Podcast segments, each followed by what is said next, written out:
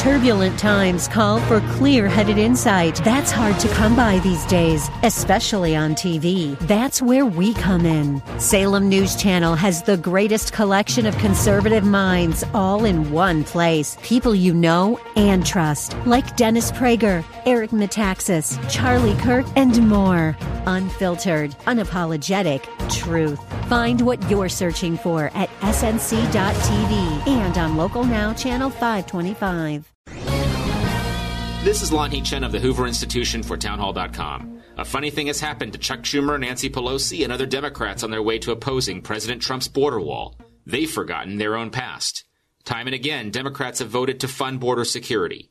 And just a few weeks ago, they agreed to spend nearly $2 billion toward construction of the very physical barrier that President Trump has repeatedly called for.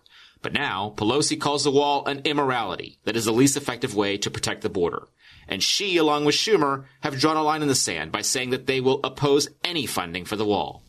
But if a physical barrier at our southern border is such an immorality, do they want to tear down the hundreds of miles of border fencing that already exist along the U.S. Mexico border? Don't expect an answer to this question anytime soon. I'm Lanhee Chen. The Pepperdine Graduate School of Public Policy, America's unique graduate leadership degree, offered on its most beautiful campus. Learn more at publicpolicy.pepperdine.edu.